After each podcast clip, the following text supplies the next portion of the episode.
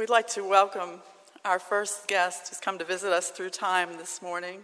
This is Miss Alice May Wilkinson, or if she would have introduced herself, Mrs. John D. Wilkinson. She happens to be the great grandmother of one of our members, Laurie Lyons. We're very pleased to welcome her this morning. Thank you. I was born in Homer, Louisiana in 1872, and I married my husband, John D. Wilkinson, John Dallas Wilkinson, in 1893, and we moved to Shreveport. I was involved, as most women were, in a lot of civic and cultural activities before I became involved in any kind of political activity, and that was very, very common because that's what most women did. Um, for instance, I started in Shreveport. There was a national organization called the Parents Teachers Association that had just started, and I started it right here in Shreveport in the first school. And I also did, I started a training school for girls, and I was president of the Louisiana Federation of Women's Clubs. And we had women's clubs back then, and that was sort of our political outlet because we weren't allowed to vote and had no political power. And as things went along, we became a little dissatisfied that we weren't getting a whole lot done, not having the, the, the right to vote. So the uh, well, the Northern women started long before us. In Louisiana, we started the suffrage movement in probably the, in an organized way in the late 1800s.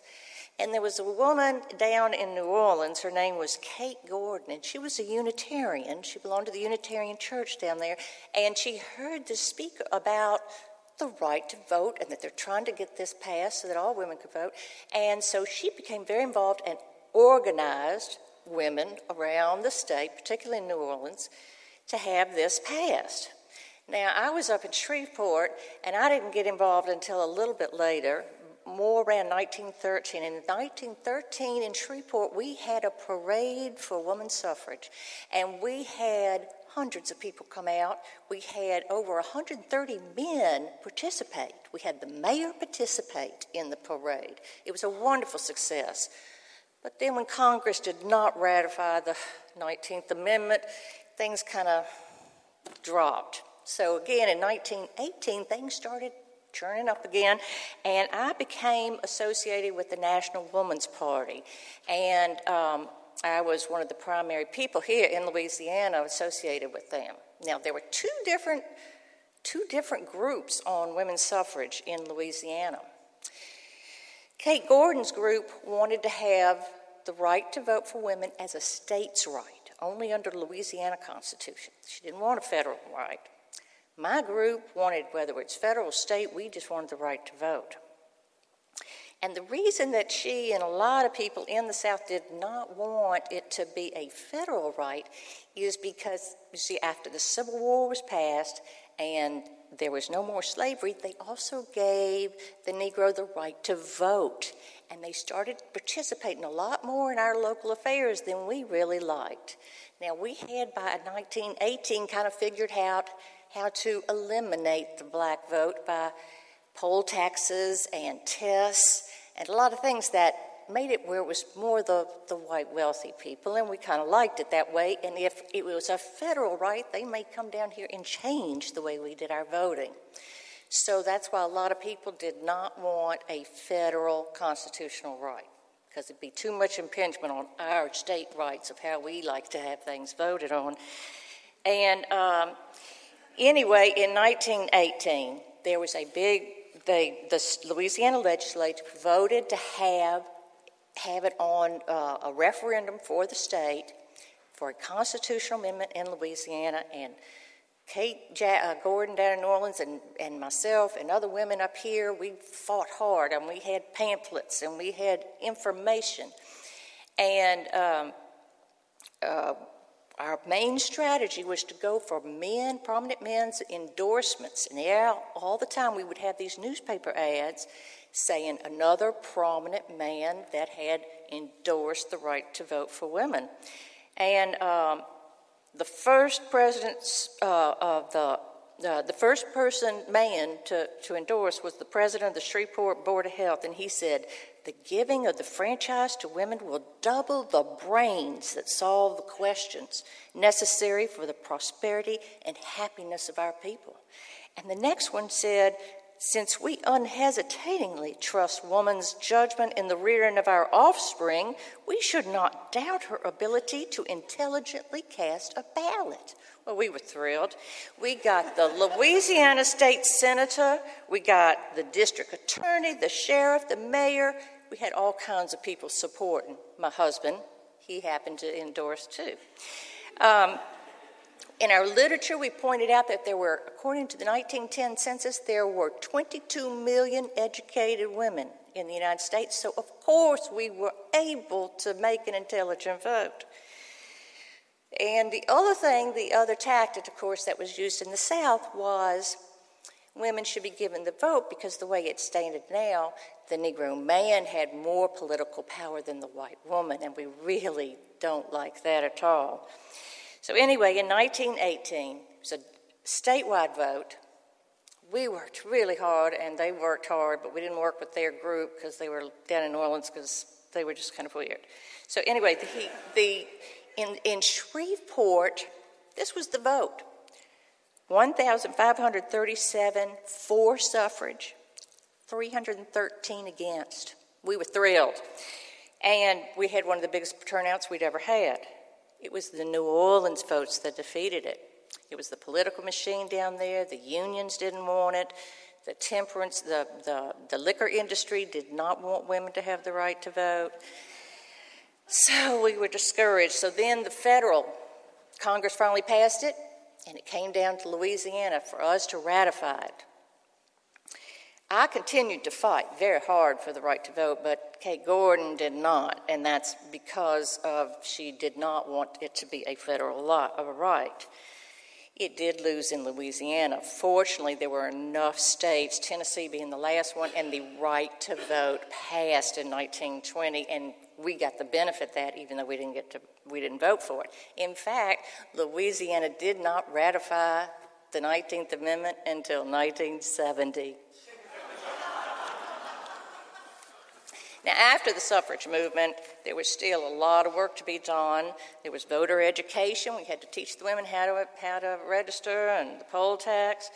And uh, I became the state chairman of the National Woman's Party. That was the one with Alice Paul. Now, Alice, there were a couple of groups in the national level. One group kept trying to work with the men in power, saying, you know, ladies, we are going to get that vote passed. We are going to have a right to vote for women. And they kept patting them on the back. Alice Paul said that's not enough. We've got to do more than that. So she and her group chained themselves to the fence at the White House in Washington, D.C., and they were arrested. And she went on a hunger strike, and they force fed her every day. Um, and these women suffered intolerable conditions while they were in jail if you ever have the opportunity to see Iron Jawed Ladies, I think that's what it is. Angels, Iron Jawed Angels, then please do because it shows the full story on it. But anyway, I did help to change many laws in Louisiana that discriminated against women, and I was a member of the 1921 Louisiana Constitutional Convention, and they gave me this pen. Has my initials in 1921. It's a gold fountain pen, the kind that you stick in the ink and draw up, which I'm sure all of you probably have. And this is a picture of me in 1924. I think it was in Washington, D.C. And I'm with several other ladies from across the nation.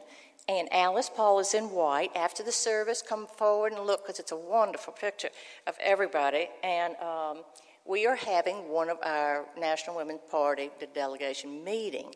So, anyway, the work has never stopped. I didn't die until 1956, and there was still a lot to do, but I thank you for inviting me here.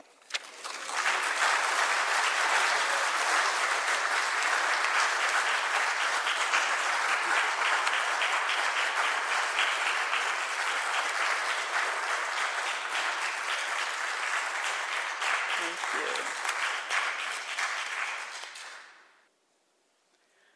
first guest this morning comes to us from 16th century Poland. Would you please welcome Katarzyna Wajglowa?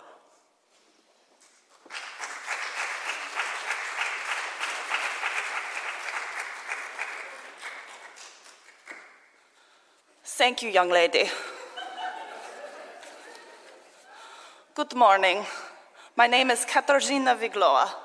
You may know me, if you know me at all, by the German pronunciation of my name, Catherine Weigel, or perhaps by the incorrect pronunciation of my name, Catherine Vogel. That person is something called a supermodel. I was born Katarina Zalaszowska in 1459 and lived the entirety of my life in the city of Krakow, Poland. I was of common birth and I was married to a man named Melchior Weigel, a merchant and councilman in our town. So I was neither noble nor peasant. I praise God now that my beloved husband had gone on ahead of me to heaven before the worst of my troubles began. In Poland, in my time, the Catholic Church was very powerful. It was not the state church, but it held great influence on the state, and particularly in the district of Krakow, where Polish royalty was also headquarters at this time. So there weren't very many heresy trials and burnings in Poland as in other parts of Europe. The queen at the time, Bona Sforza, was apparently feeling pressured by the church.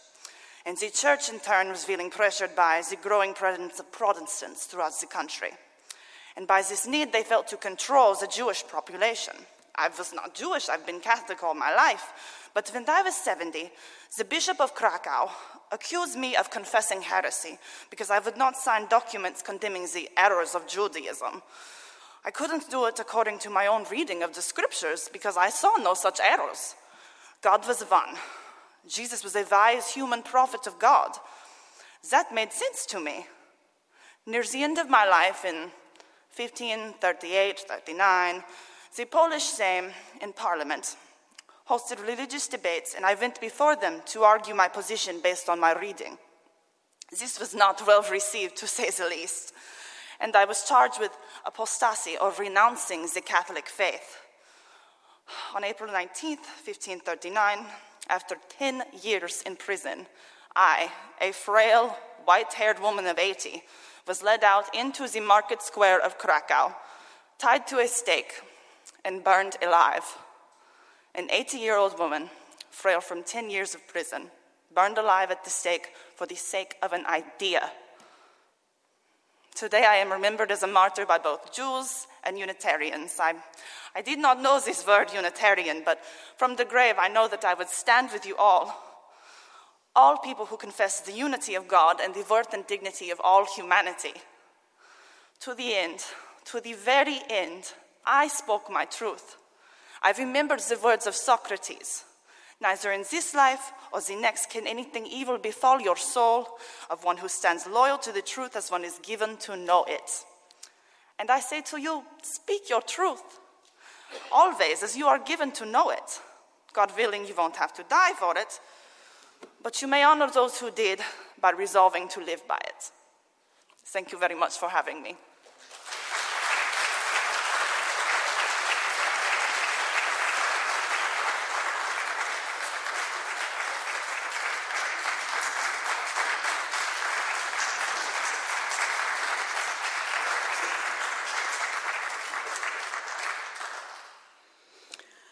Thank you, Katarzyna.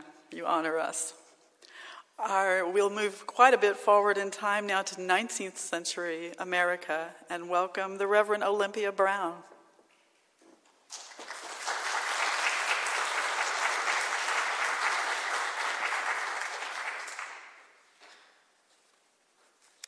Good morning. I am the Reverend Olympia Brown. All my life, I tried to open doors for women because I had to kick down quite a few of them myself. I'm a Universalist minister and the first woman who was ordained with the support of a denomination. Not the first ordained woman, that was Antoinette Brown, a Congregationalist and no relation. But she too is a part of my story, and I'll tell you more about her. I come from strong people. I was born in Michigan on January 5, 1835, the eldest of four children of Universalist pioneers from Vermont, Asa and Lephia Brown. Determined to give us all a good education, my father built a schoolhouse on our farm and took us around the countryside, asking for money to hire us as a teacher. Then I wanted to go to college. By then, there was one college that is now known as the first college for women in the United States, but I went there and discovered really it was just a seminary. My chemistry professor told me, You really don't need to know this, you just need to be able to sound smart when you use it in conversation. So I went to Antioch College, and where it was also not such a rigid Calvinist school, and it was where the great educator Horace Mann was president. I did so well there that my entire family moved to Yellow Springs, Ohio, so that all four of us could go. At Antioch, I had the opportunity to hear the other Reverend Brown, Antoinette Brown. It was the first time I'd heard a woman preach, and the sense of victory lifted me up. I felt as though the kingdom of heaven were at hand. Next, I wanted to go to a Universalist theological school. That was the logical next step. Because throughout my life, I remained true to this faith that teaches us brotherly love and opens up to the seeker such a world of usefulness and the beauty of holiness. An idealistic young woman that I was, I truly believed that freedom of religious thought and a liberal church would lay the groundwork for all other freedoms. Of course, I would meet a little disappointment with my idealism. First, I applied to the Unitarian School of Meadville, Pennsylvania, but the trustees said, A woman student? That is too big of an experiment for us. So, next, I tried the Liberal College Oberlin. And they did say I could come, but they said I could not participate in the exercises. Remember, I wanted to learn to be a preacher. So then I tried the St. Lawrence, the Divinity School, Universalist Divinity School at St. Lawrence University in New York. Ebenezer Fisher, the president, said, Well, I really don't think that women are called to be to, called to be in the ministry, but that is between you and the great head of the church. Well, of course it is. And so, of course, that means I should go. He and I already worked it out. But when I arrived, the president actually thought what he told me was a discouragement, and they did not expect me there. And of course, my challenges were just beginning. When I gave my sermons in class, some of the male students would stand outside the window and they would mimic my sermons in high falsetto voices because apparently I had a soft and high pitched voice that they said would not suit me to the ministry. But I graduated in 1863, and like every other obstacle that came my way, I worked through it. I enrolled in speech school, and for the rest of my life, I did exercises to improve my lung capacity, and I became a great speaker. For years, it seemed I was always convincing somebody of something. In 1864, I was called to parish ministry in Weymouth Landing, Massachusetts. And I began working in the women's rights movement with Susan B. Anthony, Lucy Stone, and other leaders because by this time I had been ordained, but I had struggled to be called to, to minister a church. In the summer of 1867, though, my parish gave me a four month leave of absence to go and work to pass a suffrage amendment in Kansas. During this time, while making all my own logistical arrangements, because Susan B. Anthony's husband was supposed to set that up and he did not, um, I made over 300 speeches, often dealing with brutal weather and hostile townspeople. And sadly, the measure did not pass. But Susan B. Anthony still thought that my work was groundbreaking. By 1870, I accepted a call to the Universalist Church in Bridgeport, Connecticut. It was a larger church, but with a complacent and sagging spirit. Now, of course, you know that any church that would be given to a woman preacher would have some kind of problems. But the greater the challenge, the greater the reward, I always thought. And in Bridgeport, I met my husband, John Henry Willis, a man so entirely in sympathy with my work that I knew marriage would not interfere with it and rather assist in my endeavors. I could have married no better man. And like my friend Lucy Stone, I kept my maiden name. We had a son and daughter, Henry and Gwendolyn. Well, during my maternity leave for Henry, a small faction at the church started agitating to fire me, even calling in other ministers to tell the congregation, What you need here is a good man. By the end of 1874, I did get tired of it, and I resigned. We stayed in Bridgeport two more years, and I had my daughter there. But again, I felt the call, and I found a Universalist church in Racine, Wisconsin, in need of a minister. When I wrote to the clerk of the society to offer my services, he wrote back that the parish was in an unfortunate condition, thanks to a series of pastors who were easygoing, unpractical, and some even spiritually unworthy. They left the church adrift, in debt, hopeless, and doubtful whether any pastor could rouse them again. Exactly my kind of challenge. I'm happy to say I not only revived the Racine Church, I established it as a cultural center and brought in such famous speakers as Elizabeth Cady Stanton, Julia Ward Howe, and my friend Susan B. Anthony. At age 53, I left a healthy congregation that remains today as the Olympia Brown Unitarian Universalist Church to work full time for suffrage. In 1919, I was one of the few of the original suffragists who, were actually, who lived long enough to actually be able to cast a vote in a presidential election. I was 85 years old. Indeed, for me, as I told the Racine congregation when I was invited back to preach, the grandest thing has been lifting up of the gates and the opening of the doors to the women of America giving liberty to 27 million women, thus opening to them a new and larger life and a higher ideal. In the latter years of my life, I spent summers in Racine and winters in Baltimore with my daughter. I died peacefully in Baltimore at the age of 91, and according to the Baltimore Sun, in that last decade of my life, I was still able to, quote, arouse discomfort among conservatively minded Baltimoreans like the sound of that.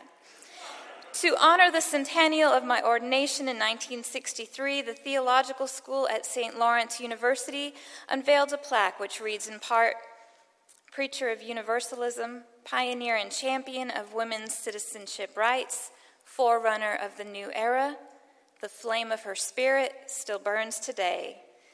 And I hope that it does in a time when so many hard won freedoms and opportunities seem once again in danger, I hope that all of you, men, women, and children, will harness that flame within to do the work of seeking freedom and equality for all, and may God bless you in your endeavors.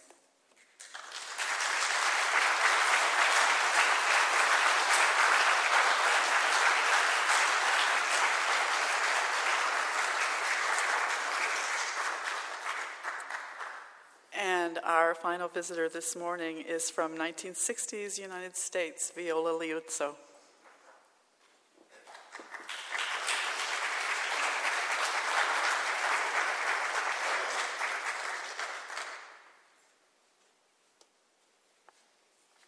Good morning. My name is Viola Liuzzo. I'm here to tell you my story. I was born in 1925 in Pennsylvania. My father was a coal miner, my mother was a teacher. He lost his hand in a mining accident, and things didn't turn out so well from there for us. We lived in the South, mostly in Tennessee, also in Georgia. And as I was growing up in the South, I saw segregation. I saw what was happening, and I saw how people were being treated, and I didn't like it. We were poor, our lives were bad, but our lives were still better than other people that I saw. I dropped out of high school after a year. I was smart, I liked to learn, but school didn't really work for me.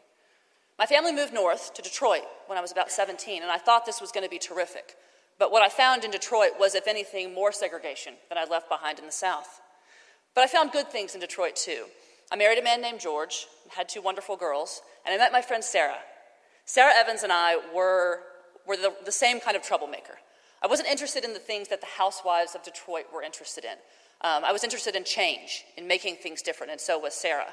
The people of Detroit, my housewife friends, thought it was odd that I was so close to my friend Sarah, who was black. But as far as I was concerned, that wasn't the important part. Sarah said, You don't see things the way other people do, Viola. And I guess she was right. I told her, We're going to change the world. People are going to remember us. Sarah was my friend, and that continued. George and I, not so much.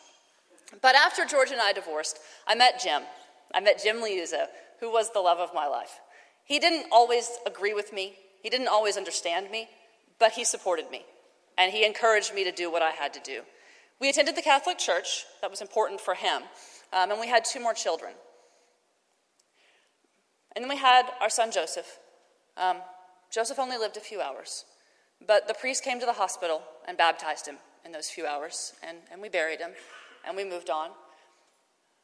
And then I got pregnant again, and I lost that baby on the way to the hospital. And when the priest told me that my baby would never go to heaven, I was done with the Catholics. I was pretty sure before then that their beliefs didn't really line up with mine, but that was the end of it for me.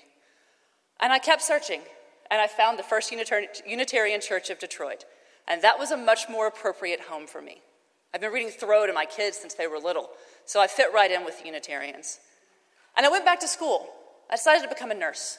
I decided I could do something practical to make the world a better place. And with Sarah's encouragement, I joined the NAACP. And I had my daughter, Sally. She was our youngest. So life was continuing on, as life does, until March 7th, 1965, Bloody Sunday.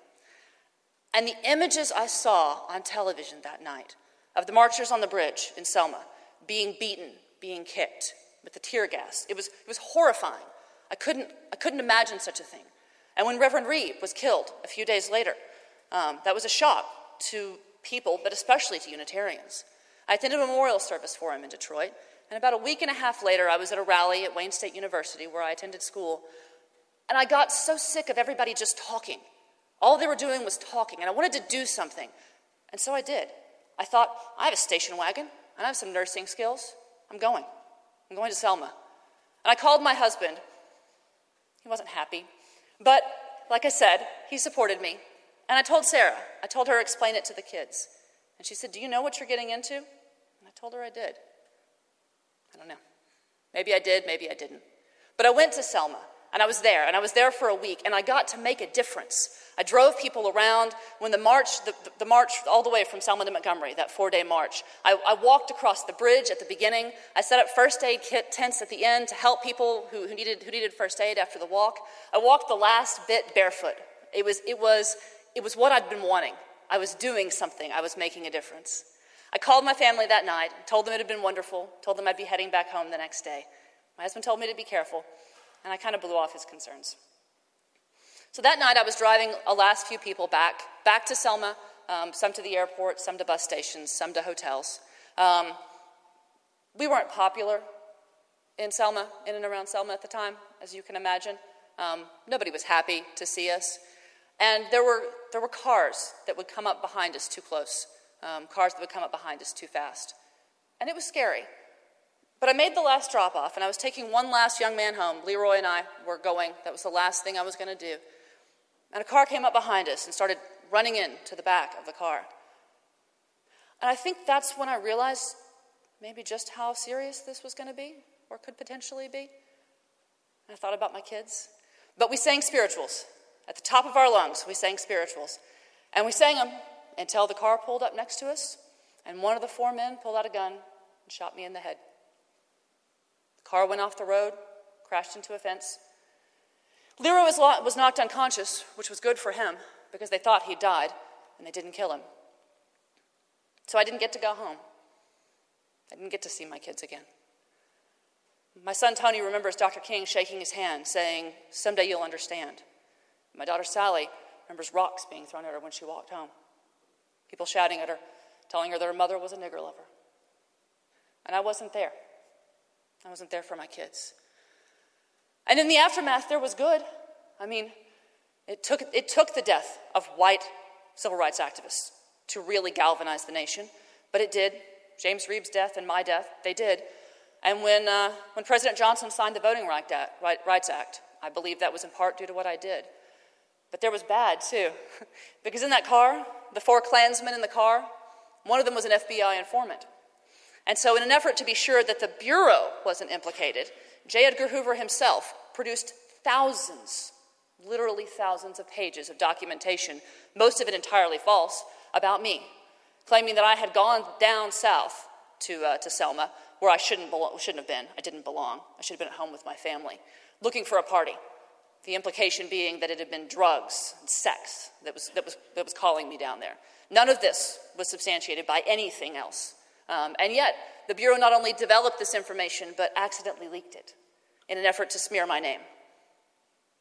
And it was pretty successful because I'm a martyr of your denomination. I died for a cause you believe in. But if you're honest, I bet most of you didn't know my name. So I guess the question is was it worth it? And I don't know. I didn't die for nothing. Change happened, and I died for something I believed in. But my kids, and my legacy, your world is better, I think. Better. I don't know if it's good enough, but I know I've done all I can.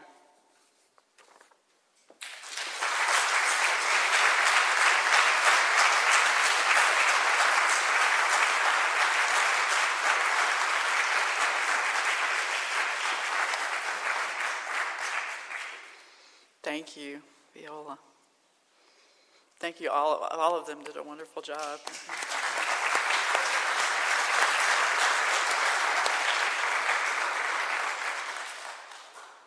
As we've listened this morning to the prophetic voices of our movement and to the prophetic voice from the history of women of our own community, we're reminded of the work that has continued and the work that remains ours to do. Women have brought their strength, their courage, their music, their leadership, their fire of commitment, and their very blood to this movement and to the making of a better world. And we see today so many instances where we stand to lose all the gains so hard won by men and women. As we approach the 50th anniversary of the March on Washington, I heard Congressman John Lewis saying in an interview, I left blood on that bridge in Selma for voting rights. Our own James Reeb and Viola Liuzzo, as she just said, left their blood in the streets and highways of Alabama as well. If you go to Selma today, there is a monument to the martyrs. There is a monument to MLK, and on the on the monument, also, I was just there in June.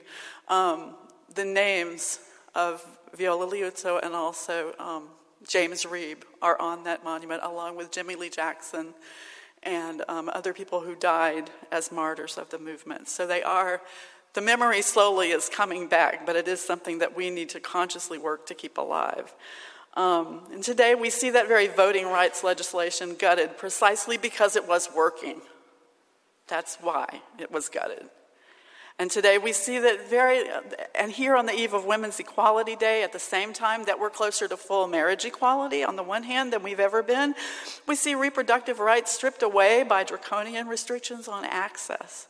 And at the t- same time that we see the potential for health care coverage for so many more of our citizens, so many mothers and children, the working poor who are falling through the ever widening cracks in the social safety net, we see a governor who would blithely turn down that opportunity for the sake of energizing the base.